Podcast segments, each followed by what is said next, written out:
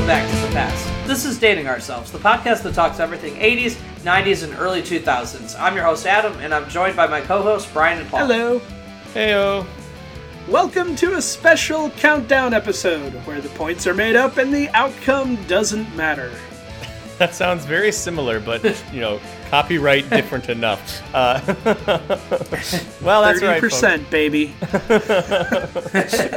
Who's supposed to say what when? It's a great show. well, that's right. On tonight's show, guys, we'll be counting down our top five favorite obscure kids shows that sort of faded into the analog snow amongst the syndicated Power franchises. You mean Power Rangers? Yeah, I mean, I don't know if you can call that obscure, but yeah, basically. No, that would be a Power franchise. Oh, I see. I see. yes, that would be a power franchise. So, to decide who is going to go first, we are going to do our favorite anthropomorphic dog. Let's do dog.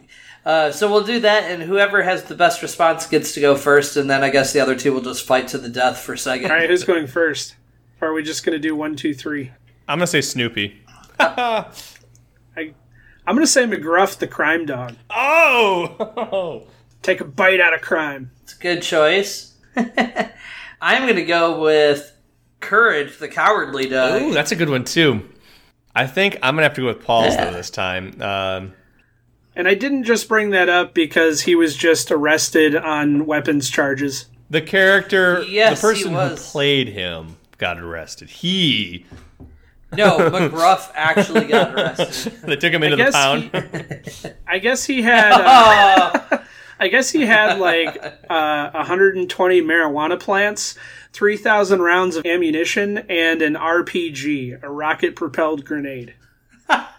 You need that type of stuff when you're Oh taking a bite God. I out of think crime. he was going to take a bite out of crime. he was taking a bite out of crime and then keeping a piece. If you could find any left, it'd just be smears. yeah. No, no Anyway, a little bit more jeez. graphic than we meant to go, folks. Apologies. All right. So, Paul, do you want to kick us off? What number five for your favorite obscure kid show? yes. My number five is going to be the 1994 Fox Kids reimagining of Thunderbirds.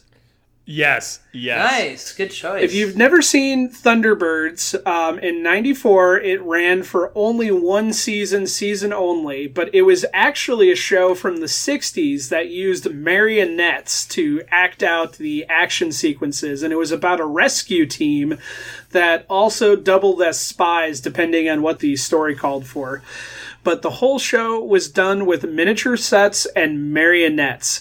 And then the Fox Kids version, they had a fake base with human children that would radio to the Thunderbirds when their help or assistance was required. That sounds. I don't remember that specific part of the show, but I definitely remember the marionettes, and it kind of is like a uh, uh, Team America looking sort of. Yes, Team America was a parody of it. It was that, Yeah. yeah. So yeah, I don't remember the, the kids so much, but I definitely remember the show and uh, the Thunderbirds are go. And when they uh, brought when they brought it back out of retirement again, they did away with the interim segments, but they were just trying to modernize it because it really was a '60s TV series. So they were trying to make it look new, mm-hmm. and it really didn't work. It made it more awkward, but it still brought Thunderbirds to a modern audience. So that's why it's my number I five. like it. There you go. Go ahead, Adam. All right, my number five was a, I believe it was a Fox Kids show as well, uh, Life with Louie, which was an animated series, which was an animated series that was uh, starring Louie Anderson, and uh, I don't know why it always just cracked me up. Uh, it was an interesting show, and Louie Louie just always was very interesting to me. I guess because he was kind of, I guess like he was, I, I don't know. It was just something about his worldview always interested me on the show. He's like a more family friendly uh, Rodney Dangerfield. Yeah, yeah, that's a good way of describing it. He's got that say- like everyman type persona, but then he's got the you know the punchline delivery that's second to none, where he kind of rambles into the joke. Yeah, yep. Yeah, and he always kind of, I guess, had a pessimistic view of things, which always cracked me up. For like for being a kid to be like so pessimistic about things. See, I always, uh, I always thought of him as kind of like uh, John Candy with Fran Drescher's voice. That's actually not that off. So what That's I've always funny. wondered about that show is, do you think that it started as a sitcom pitch, and Fox was like, "Well, I'm sorry, we're you know doing Seinfeld, and we're you know ABC's like, sorry, we already have Roseanne, and you know just going through the list of stand-up comedians that became uh, sitcoms, and then when you know Louie got his big break, they're like, well, we can pay you less." And still make your show, but it has to be for kids on Saturday morning, and we're going to animate you because you're god awful to look at. I can, I can definitely see. It. Not like his cartoon was much much better to look at. They really nailed his looks in that cartoon. Come Which on, is guys. I'm Louie Anderson. yeah, he um, always kind of I talk think- like this. Yeah, and I think he reminds me extra of John Candy because the same thing kind of happened to him, where he had his uh, Camp Candy TV show. Um, I don't know if you guys remember that, I but it don't. was. Well, there was goes an my number animated- two. Oh no! well, this isn't on my list, but it was. Uh, yeah, it's it's an animated series where John Candy is a camp counselor. Uh, And he did not do his own voice. He just did the intro to the show, and then someone else played him. Nice. I didn't realize that. I thought he did that. Oh, He did the uh, he did like the narration and the overview, but the actual episodes, the voice was done by someone else, similar to the Back to the Future cartoon series. yes, definitely. Um, Did I there steal anybody my- else's? Because I was trying really hard. you did. you did. He's just naming off random ones. It was kind of like this one, even though it wasn't at all. Gotcha. Well, all right. So I guess my my number five uh, ran from September 15 to November 25, 1997. So one single season. Oh, man. A show called Mummies Alive. Oh yeah. Yeah. So pretty awesome, like action animated series. I think it was on Fox as well. yes. Um, but it was about this uh, evil sorcerer named Scarab. He tried to become immortal by killing this Prince Rapses, which is like Ramses, but you know, But Easier rapping- for kids to say and not close to a can- condom brand. yeah. yeah. So, needless to say, the the bad guy he gets punished like you know two thousand years ago or whatever by being buried alive, but then he comes back and he finds out that this soul of the prince he was trying to kill has been reincarnated in this 12 year old boy in the San Francisco Bay Area. So, course.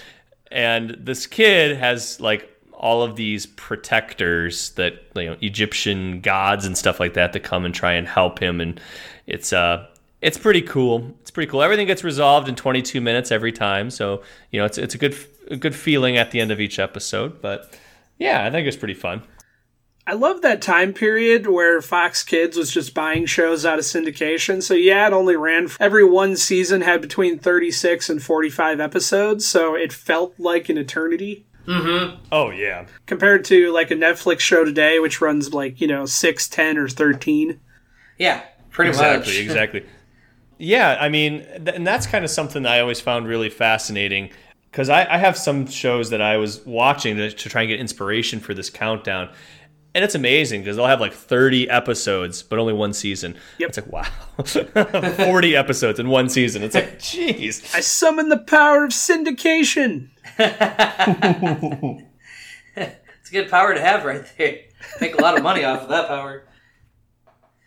All right. So that's that's uh that's my number five, The Power of Ra with Mummies Alive. So, Paul, let's go with number four. What is your number four? So my number 4 is going to be WMAC Masters.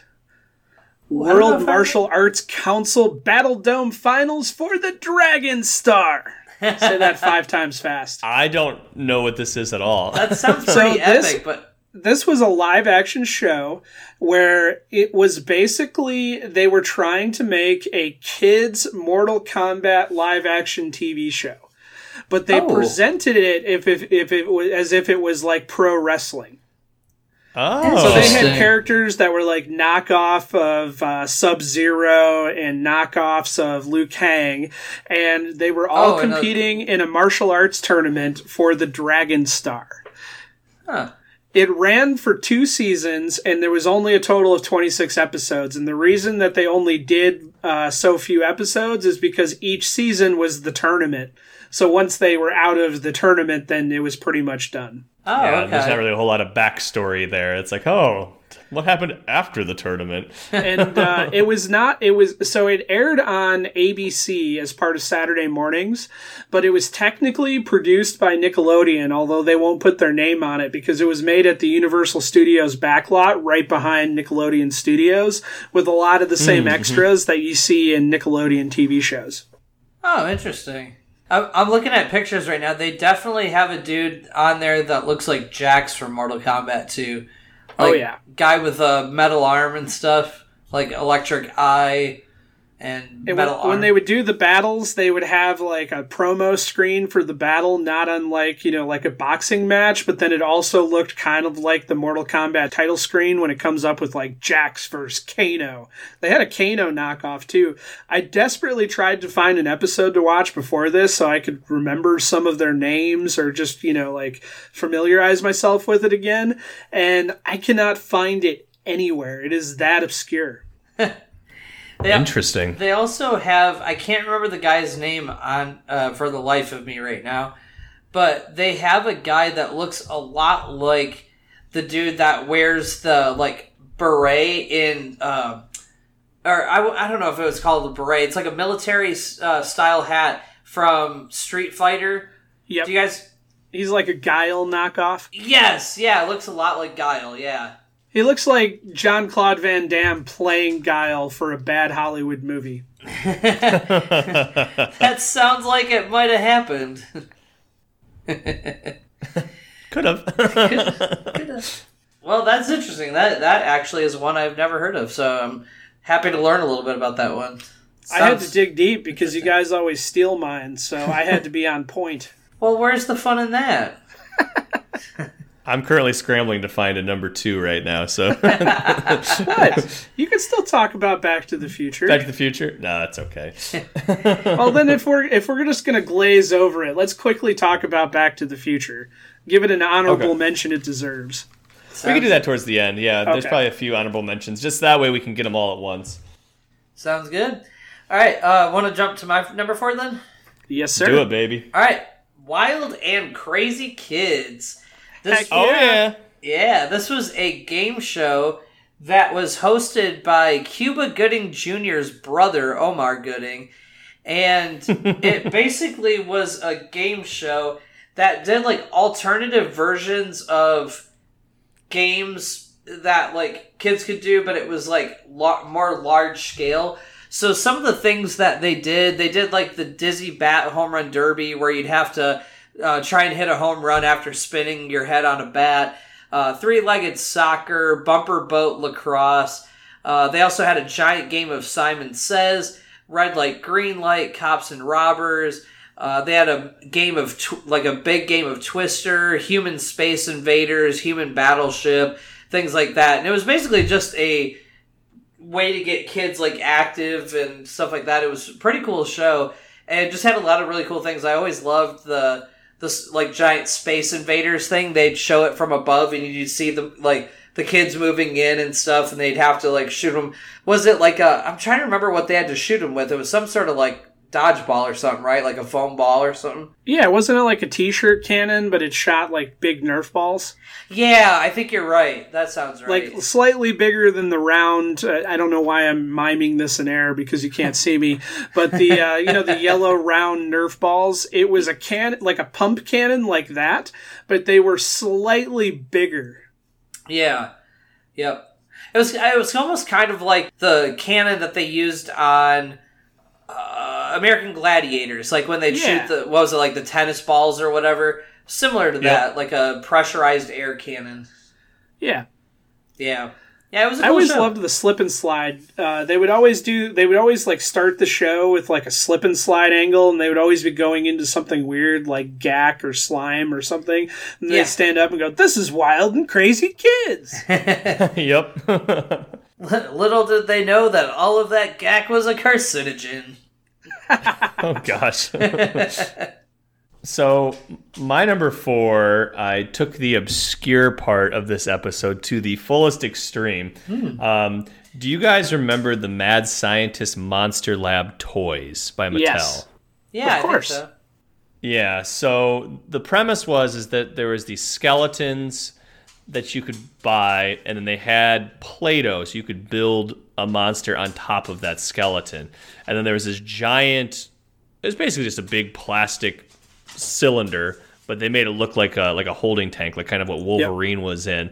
And you could put them in there and the water would disintegrate the Play-Doh and then you'd have a clean skeleton again and you'd be able to rebuild it. Yeah. Well, yep. to promote these toys, Mattel released a two episode in September 1988, a two episode Mad Scientist series. Um, the music is awesome. It almost sounds like uh, like Danny Elfman from uh, Oingo Boingo type, like super 80s stuff.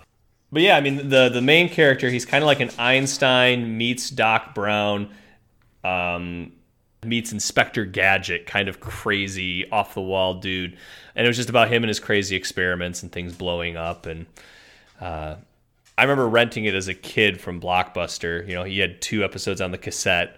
And uh, we watched it a ton, and I had no idea that no one else really knew what it was until looking it up on Wikipedia and seeing that it was literally a you know a 44 minute toy commercial. That's awesome. And- and nothing I, I want to see this now. Yeah, the first episode is definitely on YouTube. I've not been able to track down the second episode yet, but I can't imagine there's going to be much in the way of copyright issues because literally nobody remembers this thing at all unless you were me or my brother. I definitely remember the toy lines, and then I remember the knockoff of the toy lines. Like I remember with Terminator Two, there was a toy line that took the whole the same uh, idea, but you could take like the T one thousand skeleton and put it in the chamber, and it would put Yep. skin over it. Yep. I remember yep. thinking that was the most amazing thing.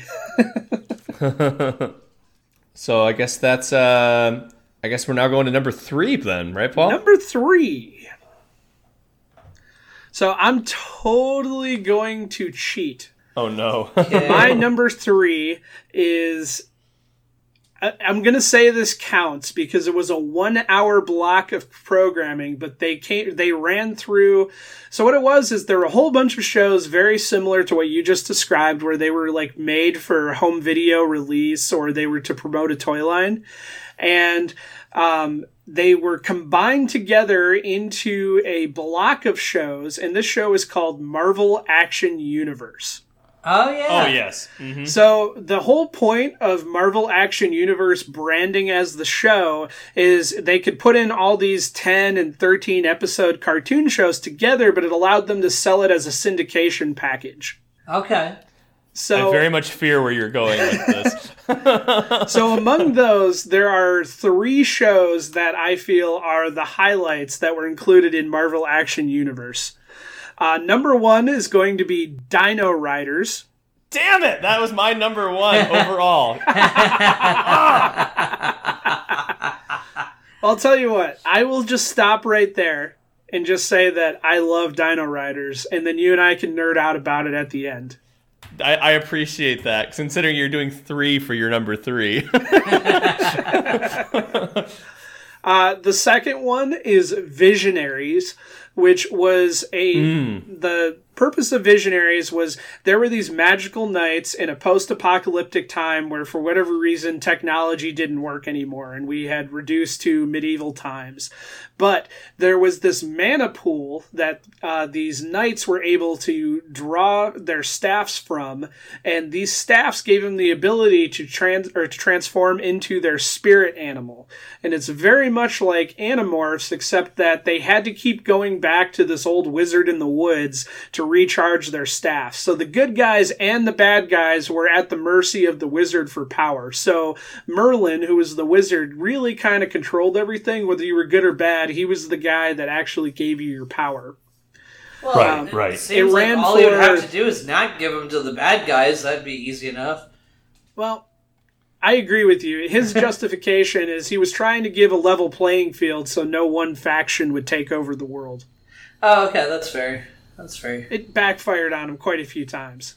Yeah, The show was extremely dark for a kids' TV series, which is why it never really made air outside of these 13 episodes. And the toy line was much more, um, much larger than the TV sh- series ever displayed. It had awesome vehicles.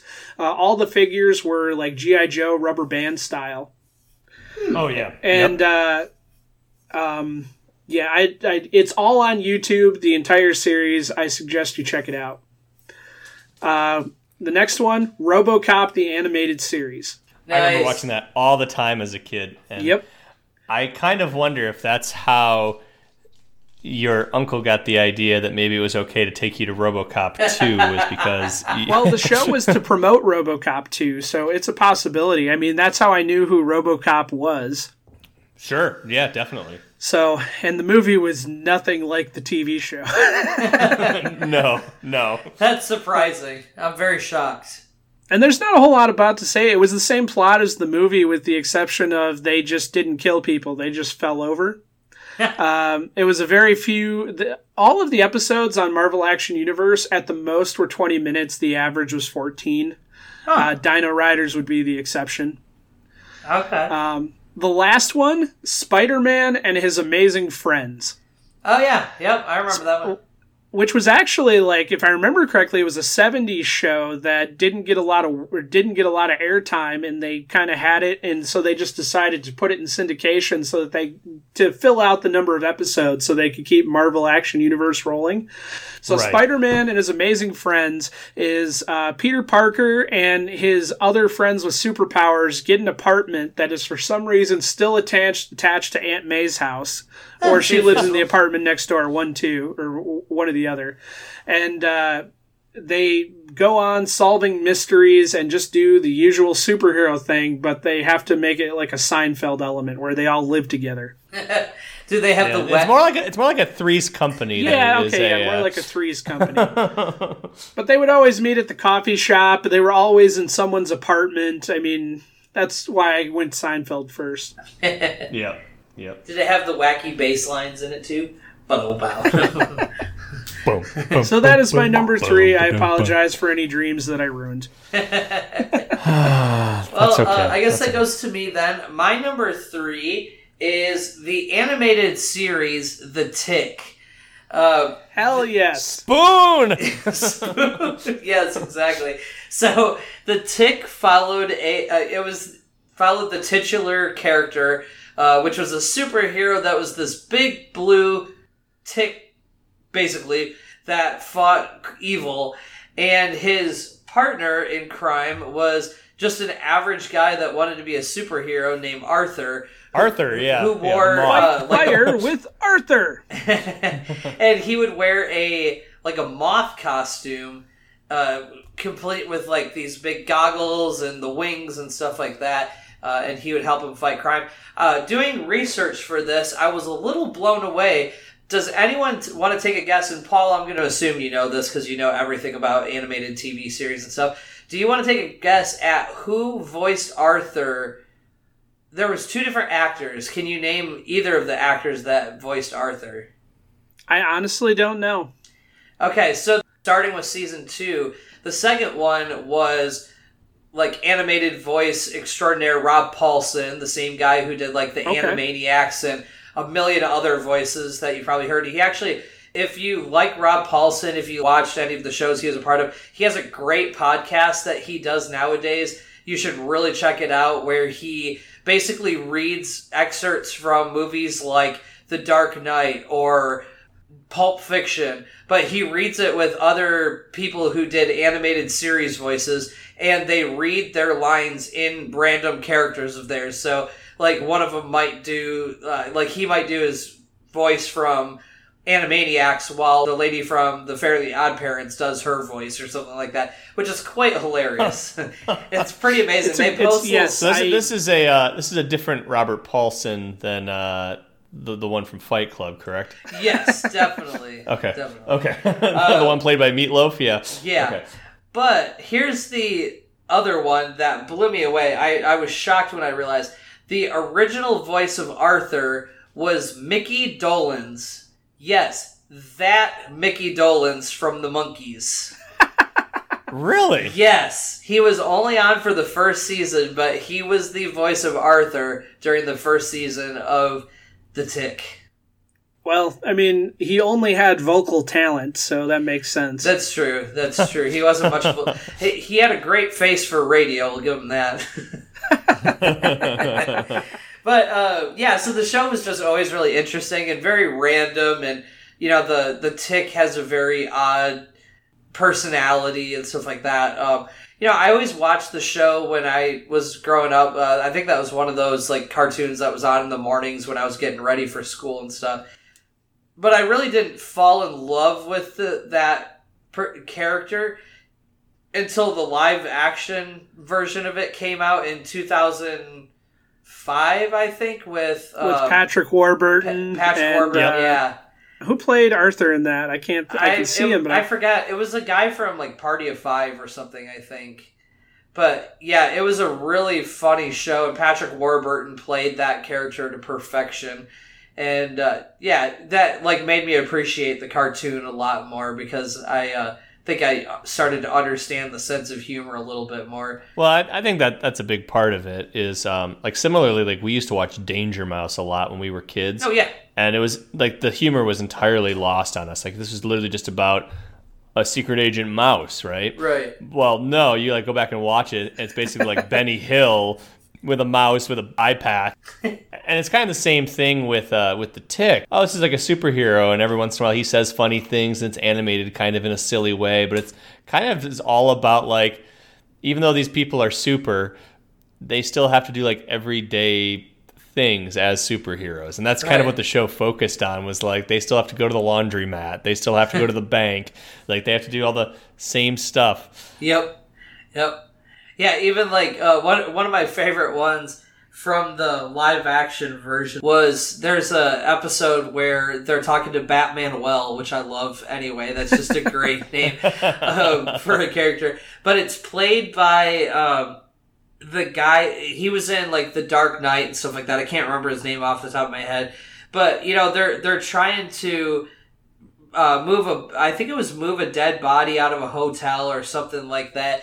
And they're trying to figure out how you know how do we do this? And they said something about hey Batmanuel what's what's your uh, clothing size? And he looks at him and goes it's Batmanuel sized like what else would it be? So I, I love the episode when uh, Batmanuel saved a whole bus full of supermodels, and then he turns to the Tick and he goes, "I he goes, I saved them twice in one night, if you know what I mean." And the Tick just looks at him and says, "Nope." The Tick was very naive, and he often stopped crime unintentionally. Like he was, yeah. he he couldn't. He was good at his job by being bad at his job, and everyone else basically just had to get out of his way. Yeah, Yeah. It's, it's kind of like uh, Kurt Yeah. Russell in Big Trouble in Little he- China Yeah, that definitely. He's, Old man he's- Jack. he's very Yeah. like he he tries to be very much like the vaunted everyone loves him superhero and he's try, he tries to be like really good at his job but like Paul said you know he doesn't do a great job out uh, of it but often succeeds despite himself right right yeah And they're from the city. Like that's the Yeah. place like that's their metropolis. It's just the city. The city, yes, yes. There's actually there is a new version of it that's airing on what is it, Amazon? Amazon. Yep. With uh, Peter Serafinowicz uh, as the Tick, uh, who was in. He's been in like Parks and Rec and a bunch of other stuff. It follows Yep. the comic much more. That if you're if you're uh-huh. looking for the 2005 show or the cartoon, this is not that. The new show Right. follows the comic much more closely, which is much darker, but still very funny. oh yeah, yeah, Yeah, they've done a definitely. great job on that first season. Patrick Warburton was supposed to be in it, and he declined because he his sitcom had just been picked up by ABC, and then it got canceled after three episodes. Stupid ABC. Always canceling shows. Yeah. Um, uh, the Tick is definitely in the hopper of imagination, so I don't want to necessarily give this a full 45 minute treatment of just the Tick, because I'm sure we'll have uh, plenty of things to say about it Oh, yeah. in the future. Sounds good. Um, so, so before we start getting too deep into it, um, my number three is a live action show uh, from 1984 to 1989, and it was the sh- originally called the Sharon Lois and Bram Show. and then in like 1986, it changed to the Sharon Lois and Bram's Elephant Show, and that's probably the more popular rendition where there's a giant like there's a person in a giant elephant mascot costume that'd be running around. But Sharon Lois and Bram were a Canadian soft rock vocal group, uh, and the song like the. The thing that was most famous from this show was the song "Skinnamarink Dinky Dink." oh, okay. Skidamarinky Doo. I love you. Yep. So that's uh, Where do you love but- me? Or sorry, when do you love me?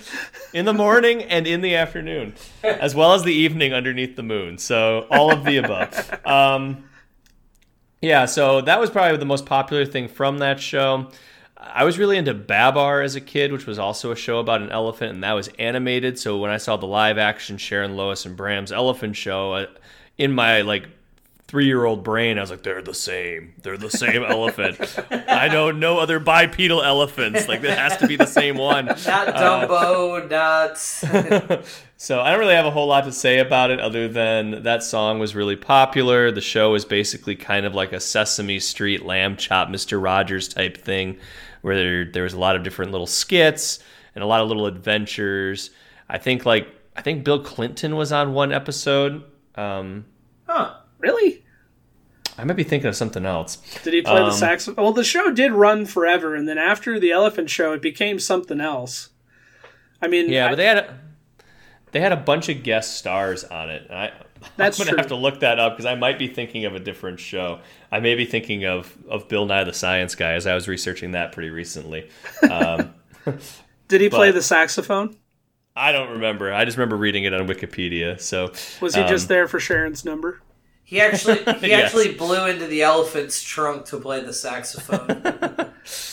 So Uh, was Bram married to either of them, or were uh, Yes. were they just like, they were Mormons. Both- He was married to both of them. or was it like you know he started life with Lois and then he left her for Sharon, and they just have to get along for the sake of entertainment? Or I uh, I'll be honest with you. I didn't do that deep of a dive into this. So um, we need He a behind be- the music here, damn it! yeah, he.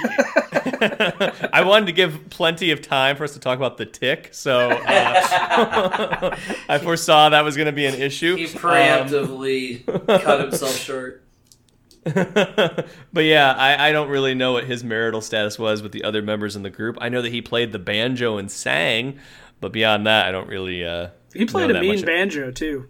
He did. He did. For a bunch of Canadian folks, they were uh, pretty rocking, you know, up there with Rush and Nickelback. So, and Celine Dion.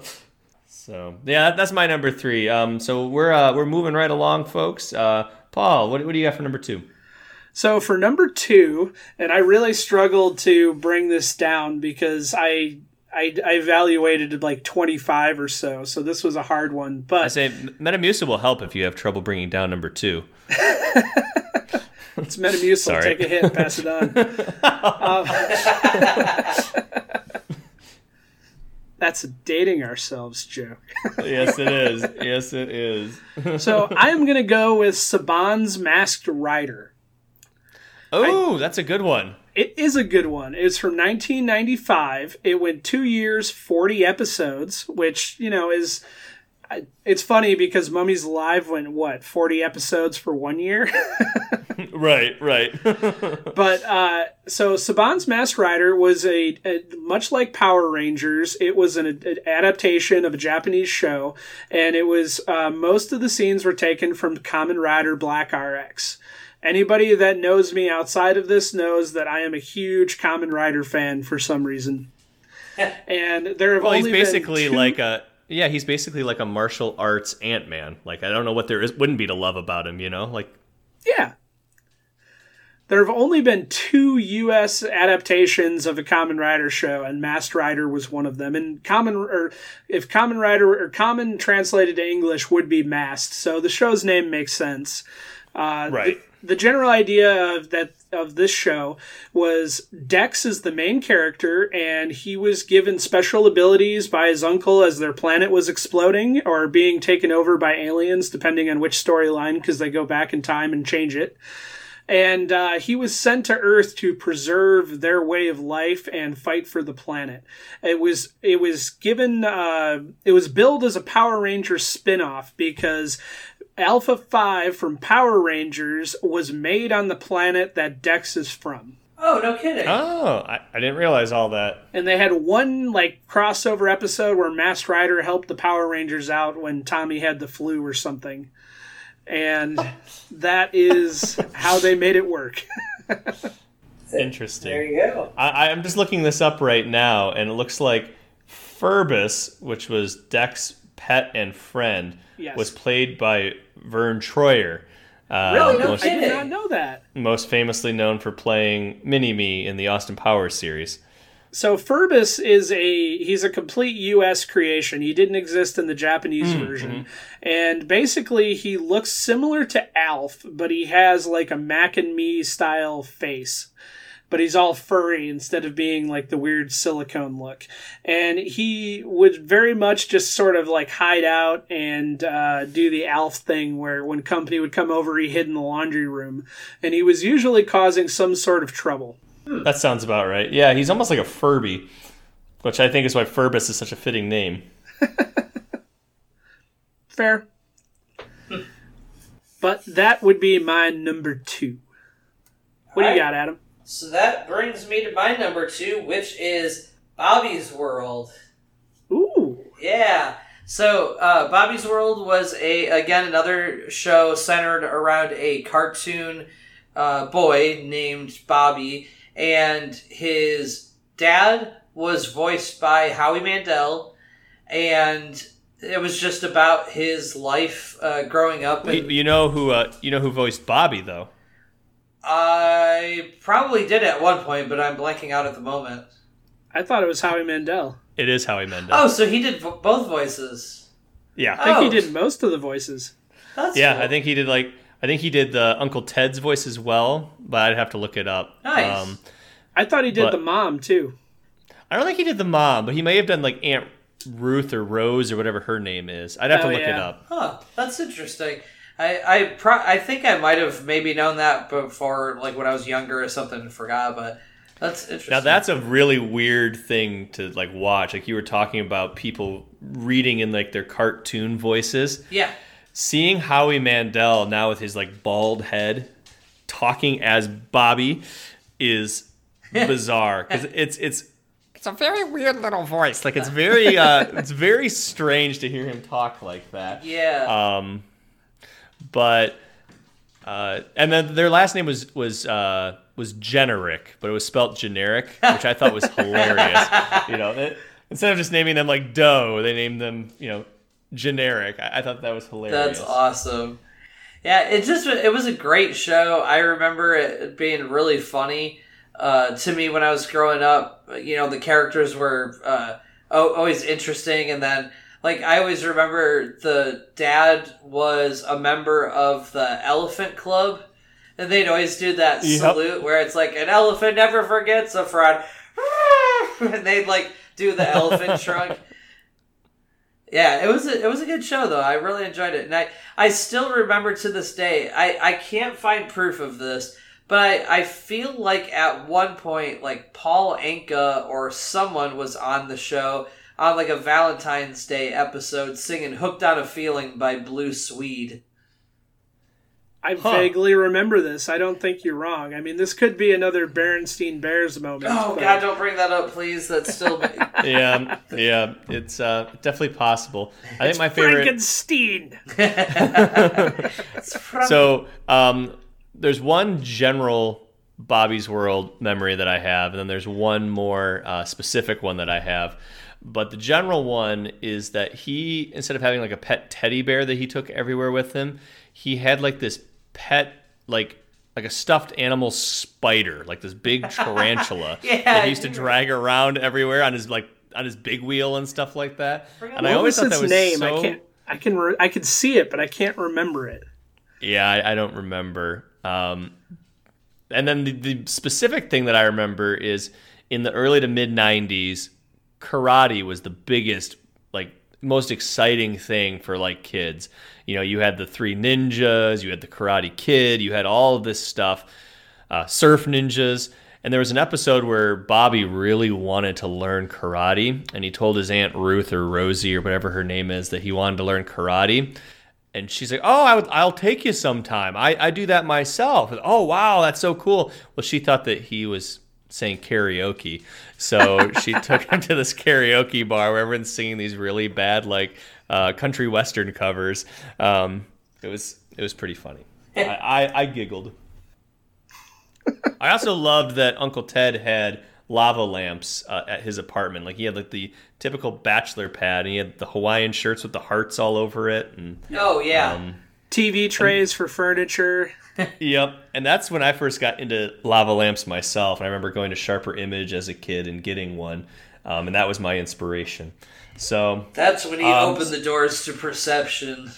that's right, that's right. so When did uh, you start my- getting into black lights? Um, about as, About the I same never got time into he hit black puberty. lights, but uh, but yeah. So uh, my number two is a show um, about a really kick-ass baby called Fantastic Max. Uh, it aired from September 17 through of 1989 through January 21st, 1990. So a very short run show, um, but it was about this little redhead baby, and he had a friend who was um, like an alien doll, and then there's a robot doll. Uh, yeah, I'm the looking- alien was I'm looking at a picture right now, and it's ringing a bell now that I see it. I forgot the name of it, but yeah, it looks familiar. Yeah, the the theme song is super super catchy, and it keeps talking about he's being doing stuff like all sorts of different things in his double pad diaper and that safety pin. Like it's super like jazzy like. and uh, yeah, so FX was the was the alien. He's like a green. Uh, he's got like a big elephant nose, like. I don't know how else you describe him. He's like a typical what they thought Martians looked like in the fifties, basically. Yeah. And uh, and then the robot's name is A B Sitter. So Boy, they really stretched their intelligence on that one, didn't they? Yep, but I don't remember like if his crib would turn into a rocket ship or if he had a rocket in the doghouse or what it was. But he used to like go to outer space and go on all these missions and adventures, and um, it was a very very fun, silly show. Um, but there was a whole bunch of them back then that were kind of that same. uh, kind of that same tone, and that same animation style. Especially a lot of the shows that were popular in the '60s and '70s that got remade. So, like a pup named Scooby Doo or the Tom and Jerry kids. Yep. You know, they were all kind of the same sort of Muppet Babies. wacky. Yeah, exactly. The wacky antics and uh, Yep. super catchy theme songs. But uh, I was gonna Yeah. say you said Tom and Jerry kids, and that's gonna be stuck in my head for the rest of the gotta week. be there where all the action is. Like it's so good. And Jerry Kids. I can't say had I a- would be jamming out right now, but I Yeah. promise I'm, you know, I'm The right there in my head. Had a great theme song too. Um, but anyway, that's my number two. Is fantastic. That Max. sounds like another countdown. Oh, fantastic Oh, theme like songs from the theme '80s. I agree. Oh yeah, yeah. Yeah, I like I totally agree. All right, so Paul, give us your number one. Well, So did my you guys num- want to do any honorable mentions before we jumped into number one? Oh yeah. Sure.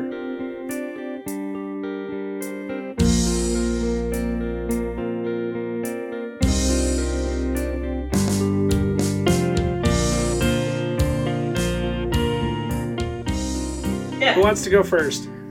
Um, Well, one one of my honorable mentions was the Back to the Future animated series, and um, I had basically entirely forgotten about it until I was doing research for this other topic, Bill Nye the Science Guy, and uh, I don't know if you guys knew this, but that's actually where he got his um, television debut was on that show. no kidding. Really? Yeah. So the way the show worked is a typical Saturday morning cartoon, like 18 to 22 minute episodes. But in the last like minute or two would be live experiments done by Doc Brown's friend Bill Nye the Science Guy. Oh, and no one had any idea who he was. He was just some guy that would come in and do experiments. Um, and we'll definitely get into that more once we do the Bill Nye episode. But there's some uh, there's some pretty big names that were in um, the Back to the Future animated series. Uh, probably probably the biggest one was uh, Dan. How do you say this, Paul? I know you know how to say this. Dan Castan. Dan Castellaneta? Castellaneta? Yeah, that's the one.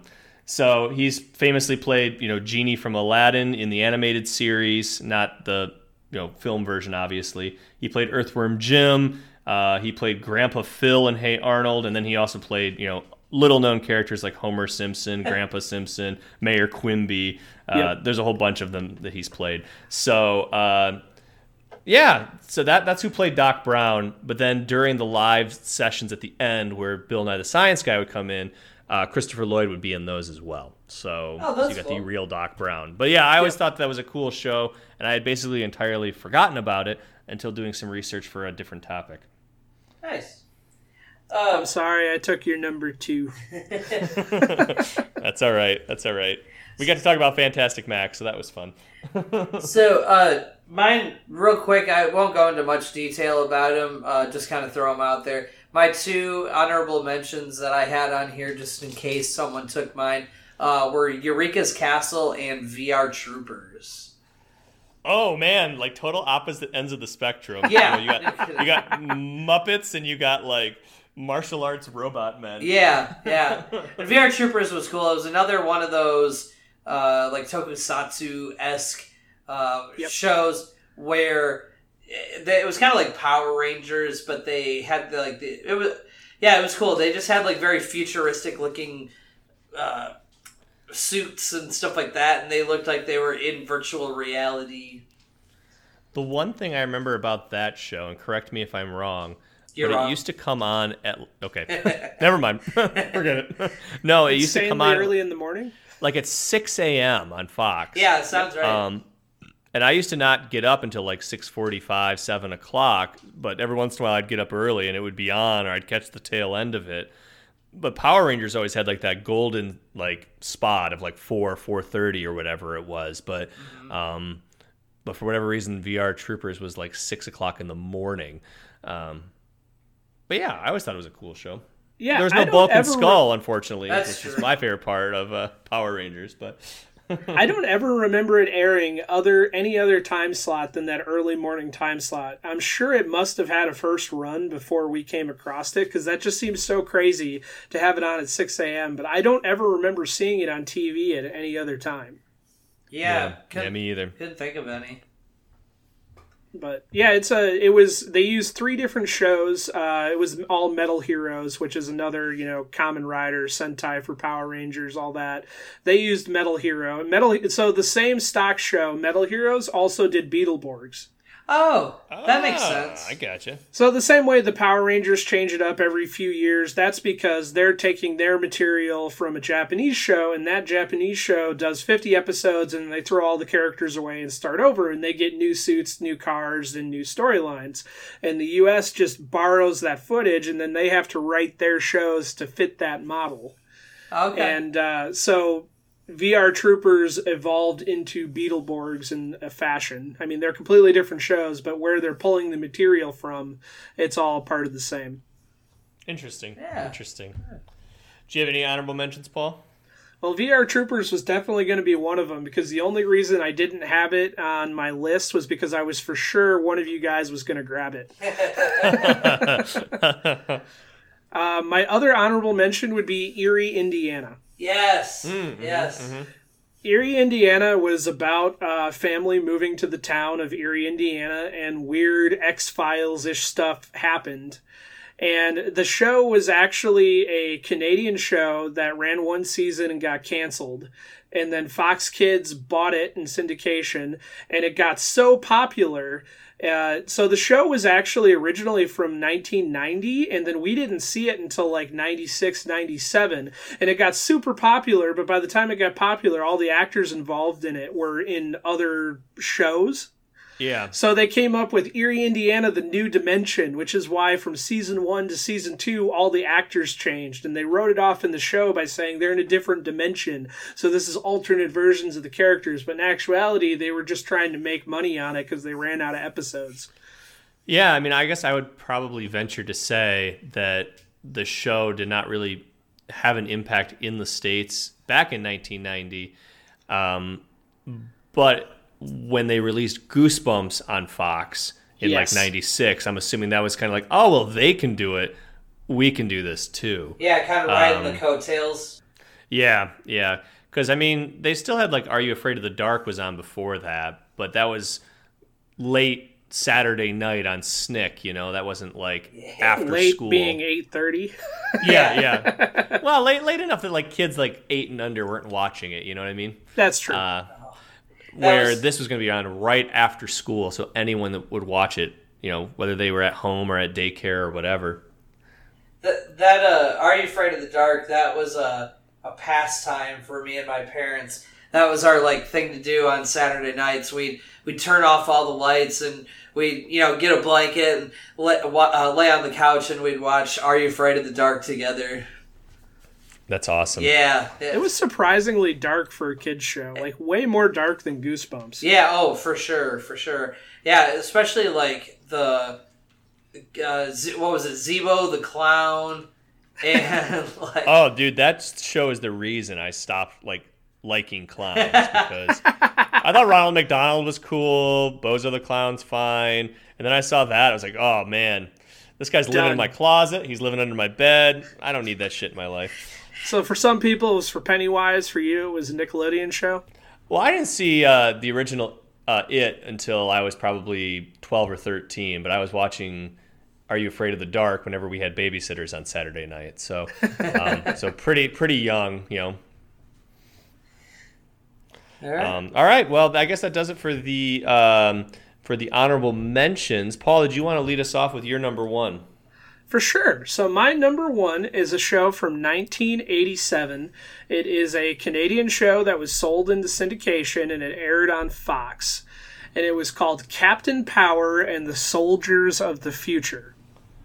I don't know this one at all either. That's very interesting. few, very few people have seen it, and it probably would have escaped me too because I was, you know, very young when it was originally on. But the whole premise of the show is they were trying to appeal to adults and kids, so it was actually a fairly adult plotline show. It was a post-apocalyptic future, very Terminator. Uh, robots had taken over the world and uh, all the humans were left uh, hiding in like mining camps. And uh, if you got caught out in the open, uh, the robots would digitize you, which basically meant you vaporized and your data or your soul got sucked into them and you got fed into a machine to be categorized and you never came out. Jesus. that sounds so- interesting. To make this a children's show, they released a toy line for it. The toy line was unique because they released guns and weapons that you could shoot at the screen, and all of the characters had really rudimentary CGI on them, all the bad guys. And if you hit them, you would get a point readout on the screen. Like on the on the screen of the toy, not on the TV, obviously. So all of the toys came with VHS copies of the show. Hmm. Interesting. And uh, this show single handedly uh, was killed by the violence in cartoons debate. So even though people bring up, you know, Elmer Fudd shooting um, Bugs Bunny and him not dying, or shooting Daffy Duck and him not dying is like, you know, early violence in cartoons is bad. This was the show that was like, we went too far with children's television here. and uh, it was canceled because of that fact. It was canceled on a cliffhanger in which they killed one of my favorite characters, and I am still pissed about it 30 years later.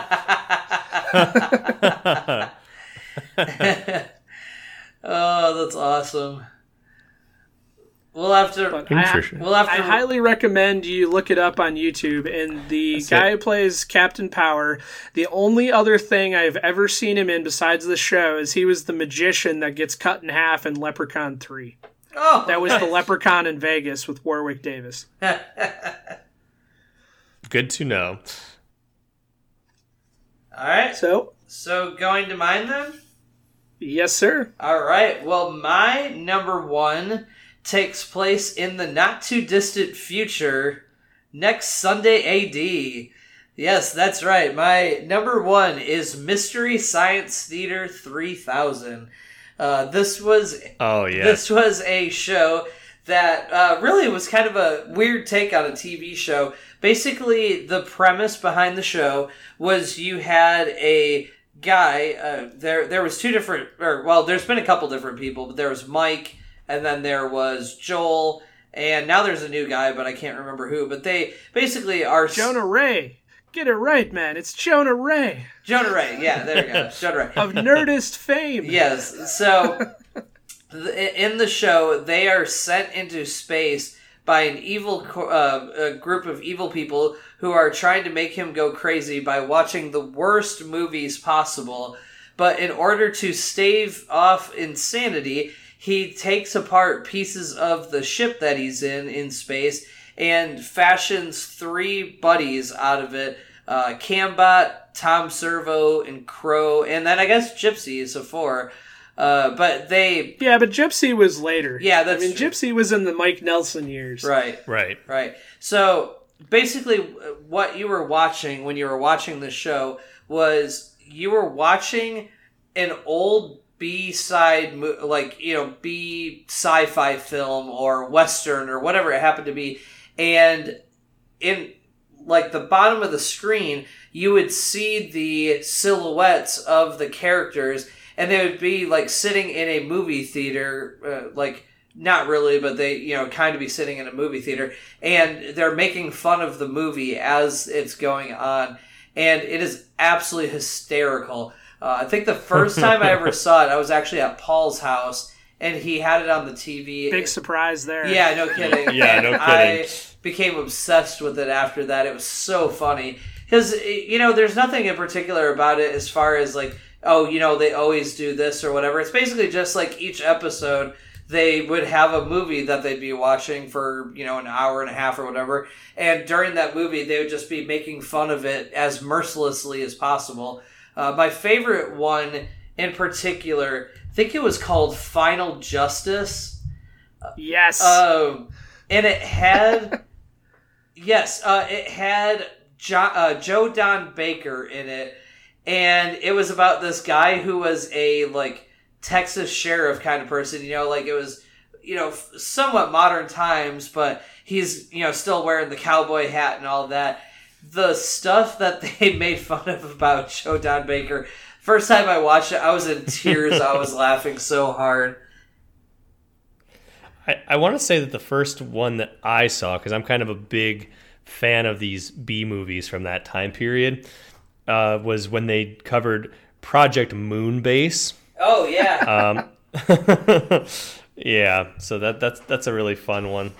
Um, so yeah, so they talk all about uh, the radar men from the moon, and uh, yeah, it, it's good stuff. yeah. I have to give it up for Godzilla versus the Smog Monster. monster. That was probably my favorite MST3K. Yeah. They found the only Godzilla movie that was so terrible that that was the only thing that could save it. what was the one? Uh, there was like another one that uh, Mystery Science Theater 3000 riffed on, which was kind of like that, but it was like, a, was it a giant turtle or something like Gamera. Ga- uh, Gamera, the Invincible. There's there's like as many Godzilla movies. There's probably about half as many Gamera movies. Okay. And yeah, the original Gameras are they are great for MST3K. Yeah, isn't like one of his powers is like he goes in his shell and then it like Shoots off and flies. yeah shoots off and flies. Yeah, Yeah. But it looks like someone kicked it like a football. yeah, yeah, pretty much. yeah, those are some good ones right there.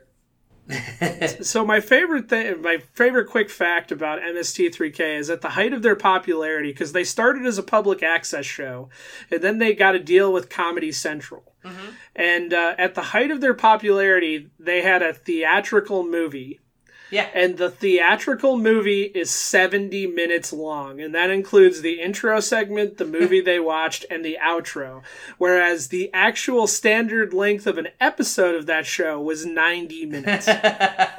so the movie was shorter than the TV show. The movie was shorter than the TV show. Beautiful. And they watched This Island Earth was the movie they watched in the movie. yeah, I actually, I'm pretty sure we watched that one at your house uh, in college or something like that. Because it had been a while since I'd seen Mystery Science Theater 3000, and you said something about it, and I was like, oh, do you want to watch the movie? And I was like, sure, let's do it. That was a dark point in my life when Sci-Fi Channel pulled the plug on that show. That was my Saturday morning routine. Pat, you know, past the age of Saturday morning cartoons, that was my routine. Is I would get up and I would watch Mystery Science Theater.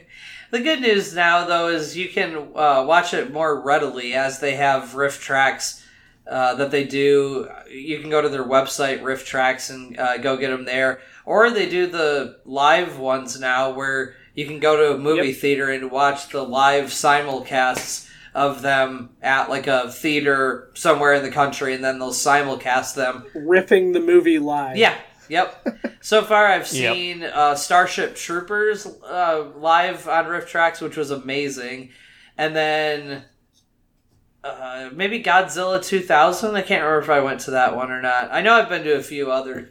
Excuse me. They did Sharknado live. Oh, that man, was that was- by far my favorite of the modern ones. was seeing them riff Sharknado live with Tara Reid in the audience. Really? Yep. That's awesome. I might have to go back and find that one. All right. What about you, Brian? What's number one for you? Uh, well, you guys already know my number one aired from October 1 to December 31st, 1988, and that would be Dino Riders. Dino Riders. Uh, It was 14 episodes. oh Um, yep. man, you like to pick. The uh, Marvel Action You, Universe. you like to pick Yeah. shows with uh, very long runs, don't you? Yeah, yeah. Not unlike your underwear. Oh, Um, too soon. So the uh, the intro of this show I always thought was really interesting because it's like this kid he's at a museum and on a field trip and his teacher's super boring, but the way it's like animated it looks exactly like the Take on Me music video by a-ha. Yes. Um, like a sketchbook, and then he like goes into this back room at the museum, and then he somehow gets teleported into the land of dinosaurs and there's a few different races. One is the valorians uh, which are kind of the good guys. They are they they befriended the dinosaurs um, and then there's the rulons who are the bad guys. And basically what happened is the two of them were chasing each other through space and they went into warp drive or something like that and ended up on earth during prehistoric times. Um, so there's also neanderthal characters and things like that too but um, like I said, the Valorians they have a trusting relationship with the dinosaurs, and they are allowed to like work together. They like ride on them with saddles and stuff. But the Rulons, they created these brain boxes, of like these robotic cages that go around the dinosaurs' heads, and they control them that way. So there's some amazing voice actors in this. So so Peter Cullen is uh, is a big one. Uh, you may have known him from playing Eeyore on Winnie the Pooh, as well as Optimus Prime, which I didn't realize the same guy played both. That's awesome. Um, but but Optimus Prime from Transformers. Uh, Cam Clarke, he played the original Rocksteady from Teenage Mutant Ninja Turtles. and then uh, Charles Adler played Starscream from Transformers, Buster Bunny from Tiny Toons, and then Cow, Chicken, Red Guy, and IR Baboon from the uh, cartoon cartoon shows. I remember IR Um, Baboon. Yep, I am Weasel and Cow and Chicken. So, um, but that's basically all I had about the show. It was essentially a 14 episode uh, toy ad. Um, and it was super kick ass because it involved people that looked like He Man, dinosaurs, robotics, spaceships, and time travel. Uh, so, Hey, so They had the best toys, and I never owned any of them. oh my gosh, there's a picture of me when I'm about, I guess about three or four years old because that would have been about, yeah, because this came out in 88. So that would have been when we were like two or three. Um, and I had all these dinosaurs lined up on my bed, including the big T Rex with the brain box. Um, I hate you so much right now. yeah, yeah. You threw was, them uh, away, didn't you? My mom donated them to the church. Yeah, that's uh, that's how these things go. Unfortunately, What church? what God? So, um, re- real quick, you were saying uh, a name in that uh, show that sounded familiar, and it was like it just popped into my head. Cam Clarke also uh, f- was a uh, voice actor on the Tick animated series. oh, really? Yeah, he he voiced uh, a couple, of, I guess, more minor characters, but uh, Die F- uh, Die Fledermaus, Fish Boy, and Johnny Polite. He did those voices on there as well. Gotcha, Nice. gotcha. Yeah, so small world. I guess uh, the people who do voice acting don't uh, kind of get brought into everything. They do a little bit of everything. Yeah, Do you it's remember crazy. the? Oh, sorry. Oh no, I was just gonna say I was looking up uh, what's his face Clancy Brown the other day because we had talked about him being the Kurgan and the Highlander in a past episode, uh, as well as Mr. Krabs on SpongeBob SquarePants, and I was looking through and he's done so many different roles. It's crazy. Uh, and none of them sound alike. Like you would never know that it was him. If like, what a versatile guy! It's- It's crazy. Interesting. Do you remember the uh, Brontosaurus uh, toy from Dino Riders? They would always do the commercial for it.